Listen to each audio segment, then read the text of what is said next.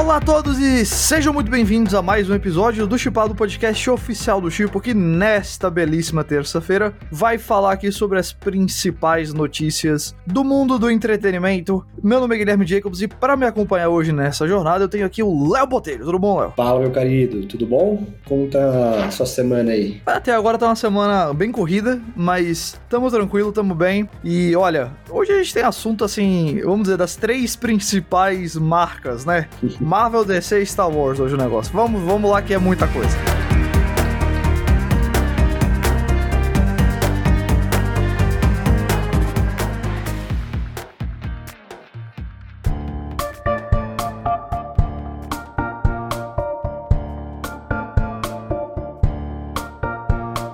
Léo, a primeira notícia de hoje é uma notícia que, na verdade, a gente vai fazer como que um apanhado aqui.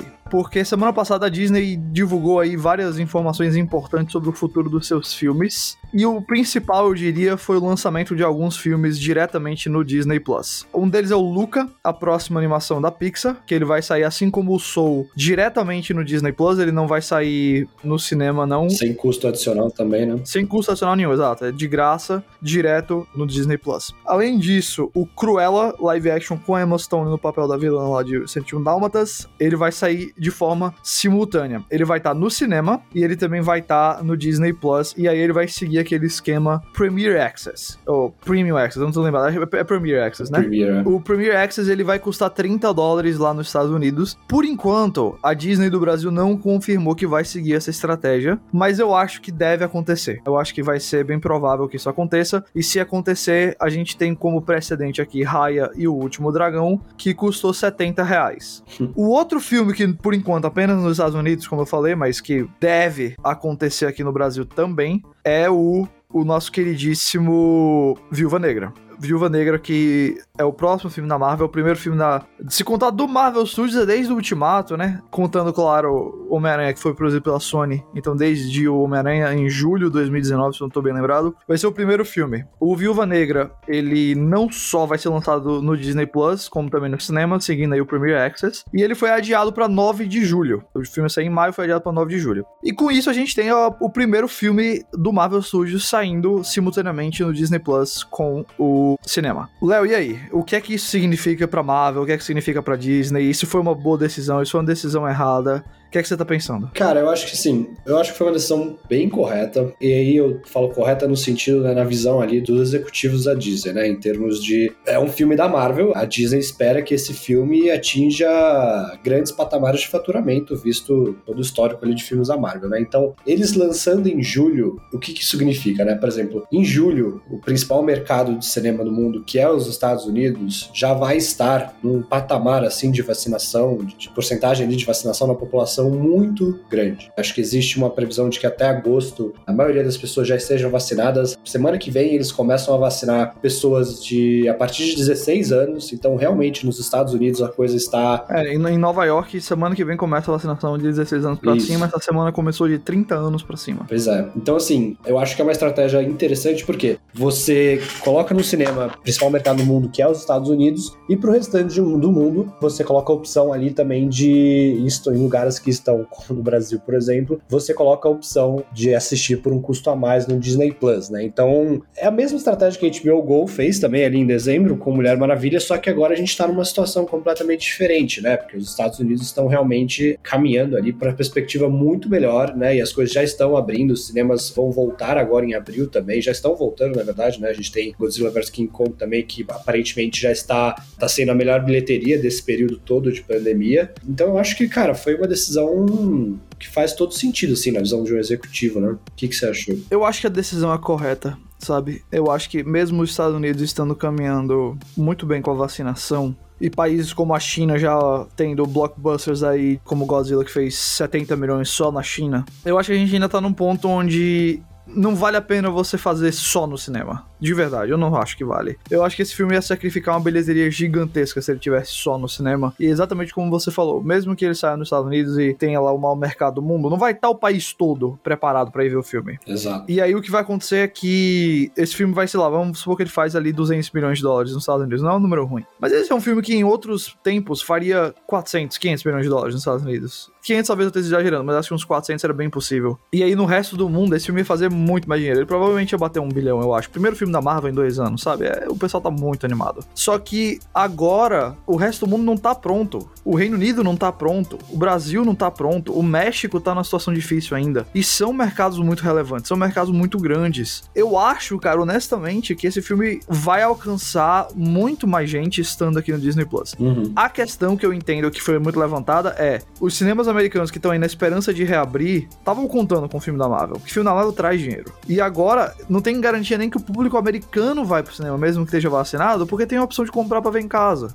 Mas ao mesmo tempo eu não sei, cara, porque na minha cabeça é É, tipo, ó. eu acho que vai ser um pouco dividido ainda, né? Eu acho Não, que vai, vai ter gente indo pro cinema, sem dúvida, mas é diferente. É muito fácil. A gente já viu que é muito fácil a galera ficar em casa e ver coisa por streaming. O pessoal tá acostumado, o pessoal tá há um ano fazendo isso. Mas ao mesmo tempo é muito difícil dizer que ficar em casa não é a decisão correta agora, sabe? Eu entendo que a vacina tá avançando bem lá, mas tá avançando. Não tá todo mundo vacinado, tá num processo ainda. Então, eu não sei, eu, eu, eu sinto muito por donos de cinema. O cinema é, sei lá, meu rolê favorito, é meu entretenimento favorito, a coisa que eu mais gosto de fazer com amigos aí no cinema. E eu sinto muita falta disso. E eu espero que todos sobrevivam muito bem à, à pandemia. Mas é difícil você dizer que, tipo, a Disney tá errada com isso aqui, sabe? É difícil pra mim. É, e aí eu acho que outro ponto também é uma questão que, cara, pra países, por exemplo, como o Brasil, e acho que foi a mesma situação ali que a gente teve com o filme da Raya também, a animação da Disney, né? Mas de você colocar um custo tão grande assim, né? Pra, por exemplo, um país que não tem a opção, que não existe a opção de sair no cinema nesse momento, né? E provavelmente em julho também a gente ainda não vai ter um cenário ideal pra ir. Olhando para o jeito que as coisas estão andando aqui, não dá pra nunca imaginar que em julho a gente vai ter condição de ir no cinema. Pois é. E aí, olhando na perspectiva assim, né, mais é, nacional aqui dentro do Brasil, eu entendo o motivo pelos quais eles vão cobrar tudo isso de, de dinheiro, mas assim, é um incentivo também para que, cara, pelo menos nesses mercados que estão se passando por essas situações que você não dá para ir no cinema e tem um custo tão elevado assim para comprar, né, alugar o filme, né, nem comprar o filme, cara, você tá indiretamente ali incentivando o pessoal a consumir por outros meios, né? Porque É. realmente 70 reais é, é um preço assim, cara, é inimaginável, assim, é pra você ir no shopping Guatemi, no melhor cinema, comprar um Shandong, comprar um ovo de Páscoa e assistir um filme que não É, eu acho que aqui são duas situações diferentes, porque no Brasil é uma coisa, 70 reais aqui é um negócio absurdo. Sim. Para os Estados Unidos, o que eles estão pensando é: a maioria das pessoas que assina Disney Plus é o quê? É pai que tem filho em casa. É família, é coisa assim. É gente com criança, ou com irmãos, ou adolescentes e tal. Imagina você ir com um rolê desse de 4, 5 pessoas pro cinema. Ia custar 30 dólares tranquilamente. Mais que isso. Se inclui pipoca e outras coisas aí, pronto. Estacionamento, e assim vai. Então, pra eles, o cálculo é maravilhoso. 30 reais tá ótimo. Só que a gente aqui no Brasil e o público jovem mundial, né? O público que não tá assim, ah, vou com a família, vai com os amigos e tal. Essa galera não tá pronta pra pagar 70 reais, tá ligado? Eu não pago, nunca paguei 70 reais num filme na minha vida. E não pretendo, sabe? Isso no cinema. Nunca, nunca aconteceu isso na minha vida. Eu não quero que acontecer. Eu, eu acho um absurdo 70 reais num filme. E aí eu não sei, cara. Pra mim, o, o público brasileiro vai ter mais gente do que a gente pensa comprando por 70 reais, eu acho. Porque eu acho que a galera quer, porque quer um filme da Disney ou um filme da Marvel. Vai ter gente pagando. Eu sei que tem muita gente xingando agora, mas vai ter gente pagando. Mas, obviamente, a pirataria do filme aqui no Brasil, como foi o do Snyder Cut com 50 reais, vai ser tremenda. Então, não dá pra fingir que não. Com certeza.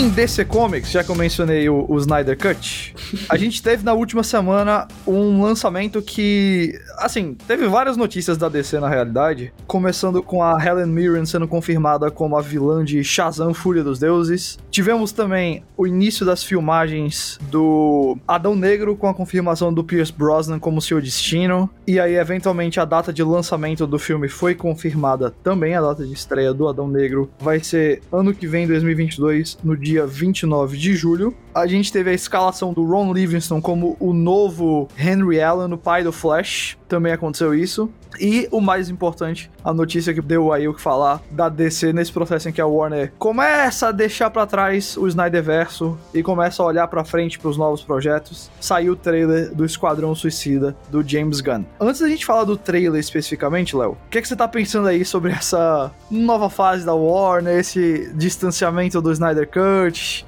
várias notícias saindo logo depois do lançamento do filme?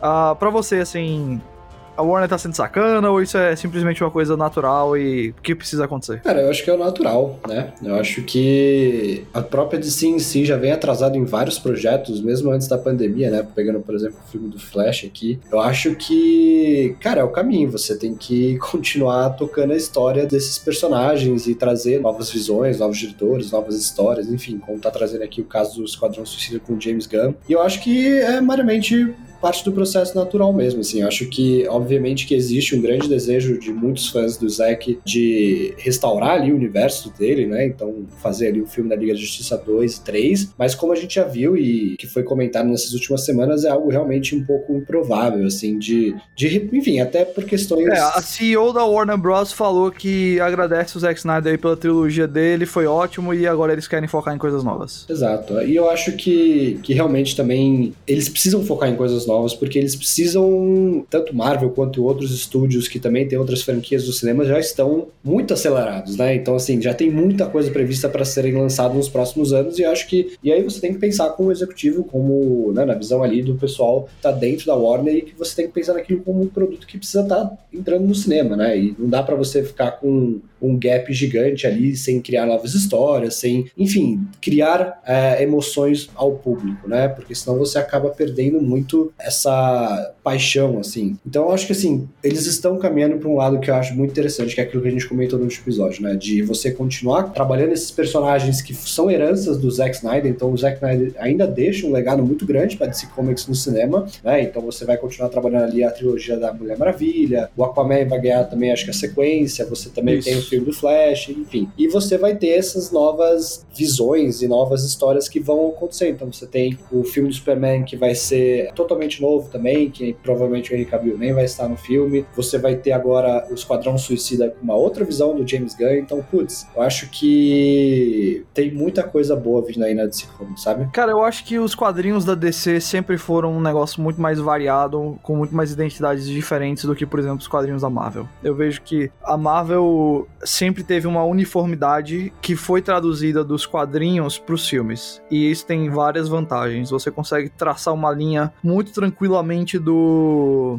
dos Vingadores pro Quarteto Fantástico, do Quarteto Fantástico para os X-Men, dos X-Men pro Homem-Aranha, assim vai. Você consegue traçar a linha tranquilamente, tudo faz muito sentido encaixadinho. A DC, se você parar pra olhar, não faz tanto sentido assim junto. A gente tem uma deusa amazona grega, um rei dos mares, um cara que tem um anel que transforma qualquer pensamento dele em matéria, um homem tão rápido que ele viaja no tempo, um cara capaz de mover um planeta e um cara vestido de morcego sem nenhum poder. Sabe? Isso não faz sentido do mesmo jeito que os filmes da Marvel, vai. Não tem ninguém lá no. Tirando o Homem-Aranha. O Homem-Aranha é literalmente, ok, vai. Tem Homem-Aranha e Homem-Formiga. São os dois personagens baseados em animal, tá ligado?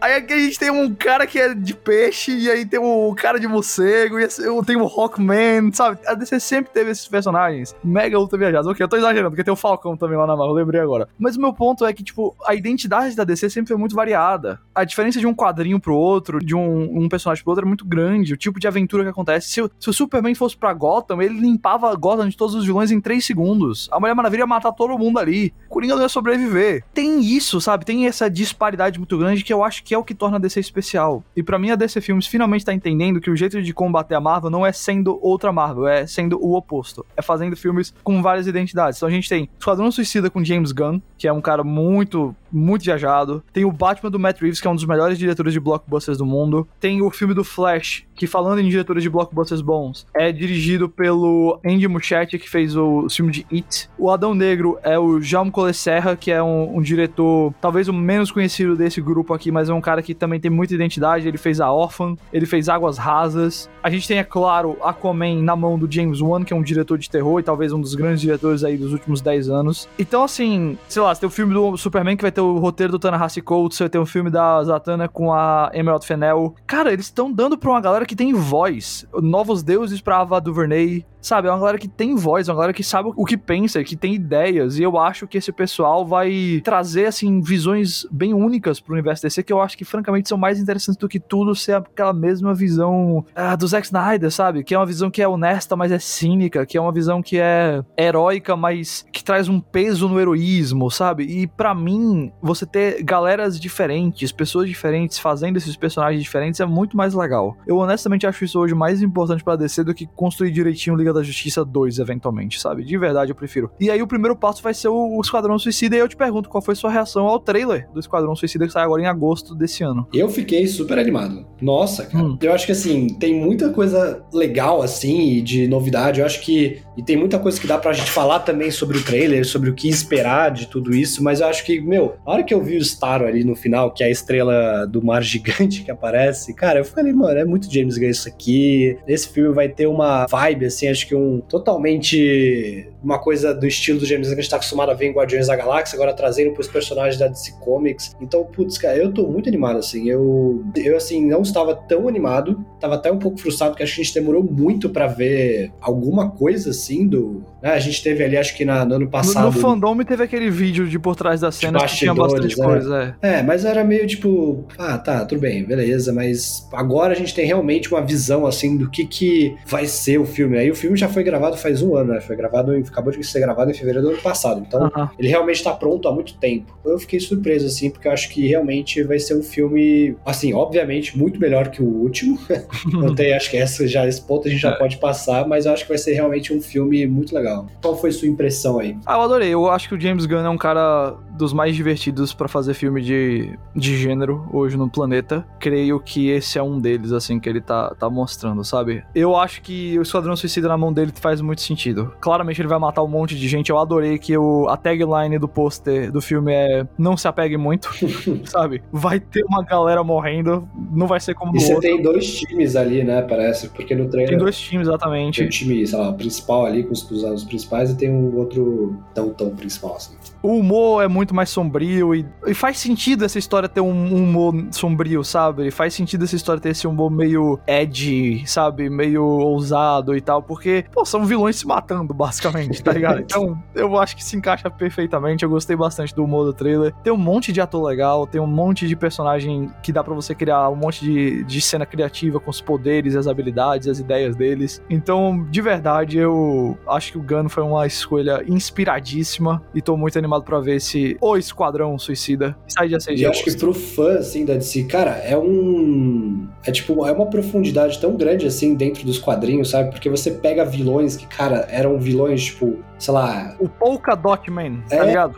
Exatamente, tipo, e são vilões que, cara, não eram nem A, nem B, nem C, assim, tipo, era um vilão lá atrás, assim, sabe? Que apareceu duas vezes, sei lá. E aí, tipo, você traz, eles traz um destaque. Pô, você tá trazendo até o Starro, velho, foi o primeiro vilão ali da Liga da Justiça nos quadrinhos, que é uma estrela gigante que controla a mente, sabe? Putz, eu acho assim, parece que é tipo uma viagem muito louca dentro dos quadrinhos, sabe? Como se estivesse mergulhando, assim. Então achei, achei hora.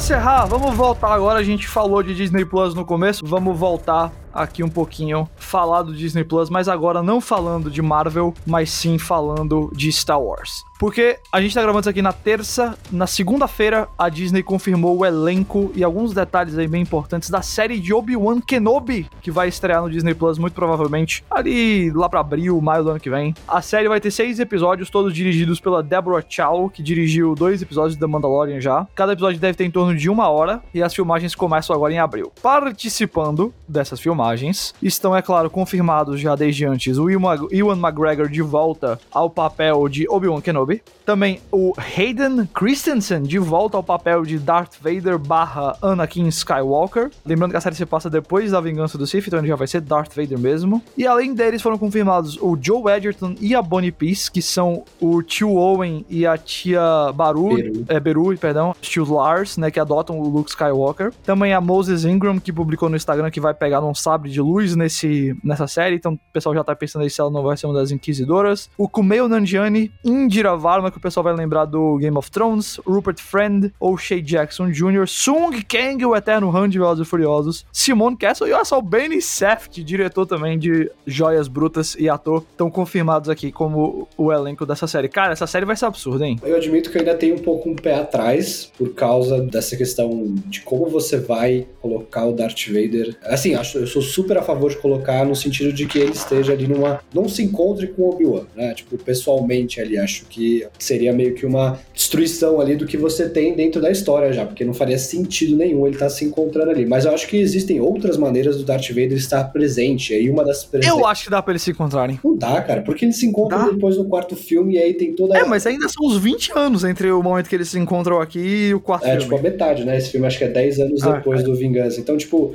sei lá, eu acho que além de ser um pouco de um furo, assim, eu acho que quebra um pouco o poder que aquela cena tem entre o Darth ah, Vader e o cara, eu discordo. Eu acho que não. Eu acho que aquela cena ali, ela já tá eternizada na nossa cabeça de um jeito que não tem... Assim, a não ser que eles fizessem, tipo, ah, o Darth Vader e o Obi-Wan se encontram ano após ano, sabe? Aí não. Pode ser talvez um combate dentro da força, assim, sabe? Um negócio meio Rey e Kylo se encontrando na força e tal. Mas eu acho real que a gente vai ver, tipo, sabres de luzes batendo um no outro aqui. Eu acho real que isso vai acontecer. Eu acho que não. Eu acho que até essa confirmação da Moses falando dessa questão do, light, do lightsaber e tudo, acho que Inquisitores é uma coisa que eu tô super animado pra ver isso, porque a gente nunca viu Inquisitores no live action antes da do Então, Léo, então, mas vê só. Você tá lembrado que quando essa série foi confirmada lá no Investor Day da Disney ano passado, e aí confirmaram o Ewan e o Hayden, a Kathleen Kennedy falou o quê? Que isso aqui vai ser a revanche do século. Vai ter uma luta, cara. Vai ter uma luta, só só dizer isso. E eu quero, mano, eu quero, eu quero esse encontro entre Não, eles dois, eu acho. Lado meu, eu quero muito também, assim, mas não sei, eu, eu ainda. Mano, é, ó, ó assim. se você tiver uma cena entre eles, uma luta, e aí depois passa mais 10 anos, que aliás, o Obi-Wan envelhecer aquele, aquilo tudo em 10 anos é um negócio também meio complicado. Eu espero que. Ah, cara, um ano em quarentena eu já envelheci tanto. É, pois é, pois é. Porque assim, tem que dar uma envelhecida no, no McGregor aí com, com maquiagem e tal. Mas sei lá, eu acho tranquilo, ó. Você tem ali 20 anos, eles se encontraram uma vez no meio, depois se encontraram uma vez na morte do Obi-Wan. Eu acho que tá, tá tranquilo, Mas, sabe? Como como é que vai ser isso, entendeu? Porque aí dá, tipo, vai ser em Tatooine? Porque como é que não faz sentido Não, não pode ser em Tatooine, não então, pode. Mas aí o Obi-Wan vai sair de Tatooine, porque ele fala que ele não sai de lá, né? Não sei, entendeu? Eu acho que isso dá abertura para você. O que eu vejo é, tipo, uma inquisitora, sei lá, tipo, o Darth Vader aparecendo ali como o grande chefão e mandando a inquisitora, tipo, os inquisitores estão procurando os Jedi, né? É. Então é o trabalho deles ali. E aí acaba que ela vai pra Tatooine e, tipo, encontra sei lá, ela sente que existe alguma, alguma presença da força ali. E aí provavelmente é o Mas Luke, o Luke sabe? nem vai ter, tipo, feito nada com a força ali nessa época ainda, sabe? Ele vai ter 10 anos. Mas eu acho que vai ser algo parecido com o Rebels ali do Darth Maul, sabe? Que tem aquela conversa que o Darth Maul é. fala, putz, você tá aqui fazendo o quê? Você tá protegendo alguma coisa, né? E tudo, tipo... Então acho que... Não sei, eu espero que eles tenham esse papel mais de o chefão ali que vai estar tá controlando as atividades de busca entre os Jedi, da sombra e tudo. E aí a gente pode até ver ele em ação, tipo, em outras, sei lá, dá pra estar tá matando outros Jedi em outros planetas totalmente X, assim, acho que seria interessante também. Eu quero Darth Vader contra Obi-Wan parte 2. No caso, 2 de 3 aqui, né? A segunda de três lutas, me perdoe. Assim, a série tá sendo descrita como uma série de evento especial da Disney. Provavelmente isso quer dizer só que é uma minissérie. É, são seis episódios, né? Isso, são seis episódios só. Não, provavelmente não vai ter segunda temporada. Talvez tenha algo derivado disso aqui, né? Mas segunda temporada não vai ter. O McGregor McGregor falou uma vez que as filmagens vão rolar, acho que até em Los Angeles, então em breve tá começando lá, mês que vem. E eu acho que, como eu falei, que deve sair lá pro final, pro meio do ano que vem, porque a gente tem Boba Fett em dezembro, Mandalorian provavelmente ali em janeiro, fevereiro, e aí eu imagino que essa série seja depois do Mandalorian terceira temporada.